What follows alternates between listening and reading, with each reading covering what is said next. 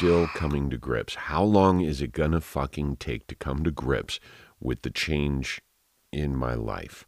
When am I gonna be able to get level in my medication to be able to start going back out and things that I used to be able to do? It's different for everybody.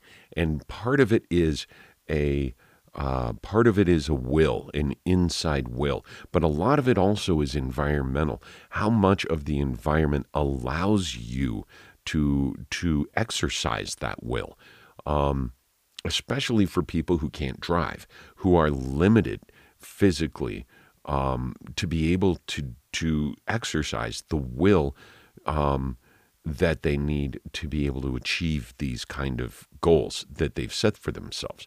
So it's it's this is another aspect of this whole new life that I'm learning.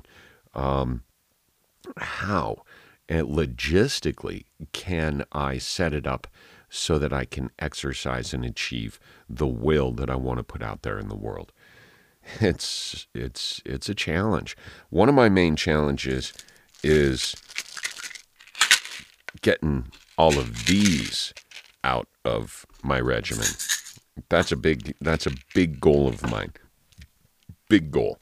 We're in the process of weaning off the stuff that gives me the bad stuff. I think I said that. Onto some new stuff. It's got its own set of bad things, and I'm a little nervous, but at the same time, tired of being a zombie. I've been missing, I've been missing, um, sometimes minutes, sometimes hours at a time with, I don't know if it's the medication, probably the medication. Uh, it's nuts, man. It's nuts. So I'm kind of, I'm at a point now where I'm not having the big grand mal uh, tonic-clonic type seizures. Last one was when they took me off of all the medication Um, in the ho- in the hospital during the, the monitoring. So we know, even though the side effects are horrible, we know that, that something's working. Um, my neuro team is cool with it. I've talked with some friends and my ex and some some other people in the valley, and uh, they're cool with it. There's actually a room available. So I'm moving home. I'm going back up to Glenwood in December.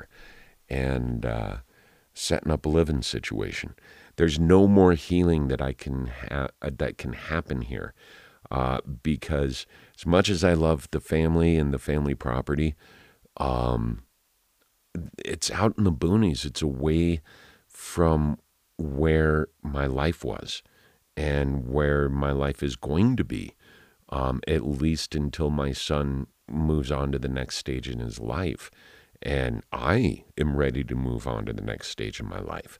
So I need, I can't grow and heal anymore where I am. It's, it's not possible. Uh, the, the psychological, the physical, um, the thing I need to get out. I need to start, start trying to live again to find out what's working and what's not working. It's it's time for me. It's time for me to come back home. I feel pretty confident about it. I don't think that I'm gonna lose uh, my shit on this one. You know, I'm not gonna not gonna die in the bathtub or anything like that. Uh, I've also learned a lot of great tools and techniques that uh, myself as an epileptic can can use to to be able to live in as as closely to a normal life as possible, uh, without losing much of the freedoms that I, I had before it fully developed. So that's another uh, positive that I'm going to bring out of this.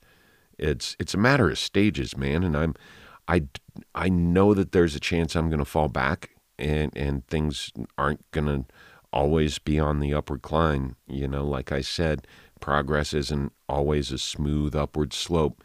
It can be a twisted pretzel sometimes. So I gotta, I, I know that. And, and so I'm preparing myself for that. But, um, yeah, there's no more healing I can have here. I, I won't be able to heal any more until I'm back with my son, you know, until I'm near him.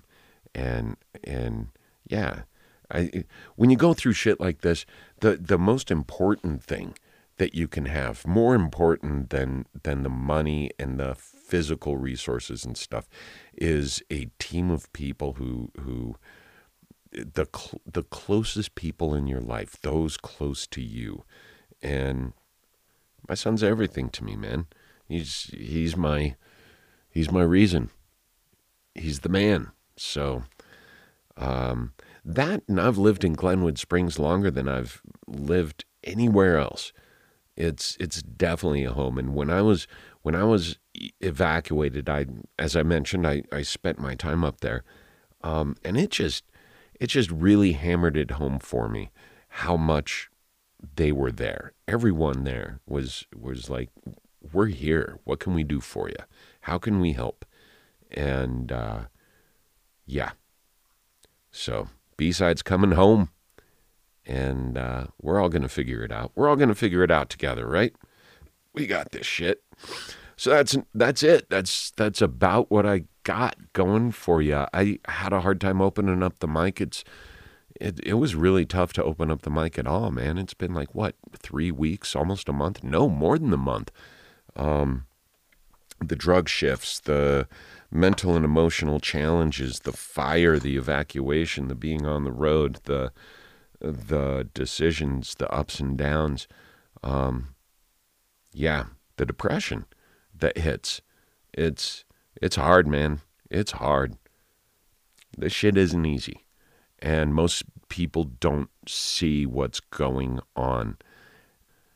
Um, even among the, the closest people around you, there's a lot of, of, of misunderstanding that can happen, and that hurts, man. That hurts. But for those of us who have epilepsy, don't let it don't let it hit you too hard. Part of it is the meds. Part of it is they're not going through what you're going through. For those of you who don't have epilepsy and that's happening, and you're you're with someone that does, do a little reading, man. Um, back up, count to ten, and ask some questions, because their brain's not working the same way most people's do. I don't know how else to say it. That's pretty much it. What else to say, man? I'll probably try and get on the mic again a couple more times at least before I make my way up to the beautiful town of Defiance, a k a. Glenwood Springs. Um, until then, we will be, uh, yeah, I don't know, just chugging along. You guys take care of yourselves. I'll try and get the rest of the crew on, too. The Fuster Cluck family will be getting on, have a little chat session. Um, and, yeah, it's good to be back. And thank you for pulling me back on the microphone. I needed this. You guys take care of yourself and each other. Be good. This is to my sick kids. Time to flip this shit. Depakote, Adderall, Ritalin, Pixie sticks. I don't give a fuck what you're riding to the setting, son. Use it as a weapon when it's said and done. It's all too much. Seizure Salad, Fuster Cluck Epilepticus is produced and hosted by Michael Ball. The song Seizure Boy, courtesy of Watsky and used with permission. Find more great music and poetry on his website, george watsky dot com. Original logo painting by Brent Olson of Olson Studios. High-resolution M R I image of Micah's brain provided by the Rockstar Lab Techs at U C Health Neurology in Denver. Follow our podcast, like our Facebook page, whatever floats your boat. Just keep listening and join us again soon for another episode of Seizure Salad. Until then, unexpect the expected, and remember that it's all in your head. You ever had a grand mal seizure in gym class? That whiplash back when life was dishing out pimp slaps? Fed up and we've all been better, but I'm set to step up. Never let up, cause the fall is just a setup now to get up. Regret'll never get the better of me with the sawed off. When I'm having trouble talking, someone knocks my writer's block off. And if my eyes glaze and my knees drift south, and you ever think to stick a credit card in my mouth, I take MasterCard and Visa for my risk rewards. I'm not biting my tongue, why don't you bite yours? It's all too much.